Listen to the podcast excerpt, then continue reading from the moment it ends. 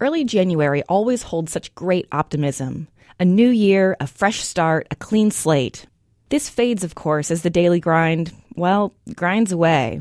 But until then, reveling in the newness of the year feels great. And it's with this excitement I look to what Wichita has in store for the arts in 2013.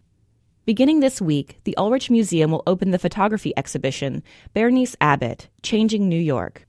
Abbott's stunning black and white photography captures New York City from 1929 to 1939 as it transitioned from old Manhattan to a dynamic urban center filled with buildings of dizzying heights. Opening the following week is the Ulrich's big spring show, Stocked Contemporary Art from the Grocery Aisles, a promising show of colorful design and social introspection, accompanied by a stellar lineup of buzzworthy art talks to take place over the coming months.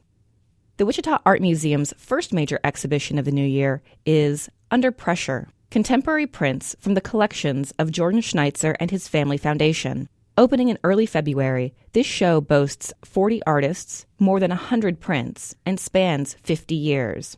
From Jasper Johns to Kiki Smith, this exhibition offers visitors an extensive survey of modern and postmodern printmaking.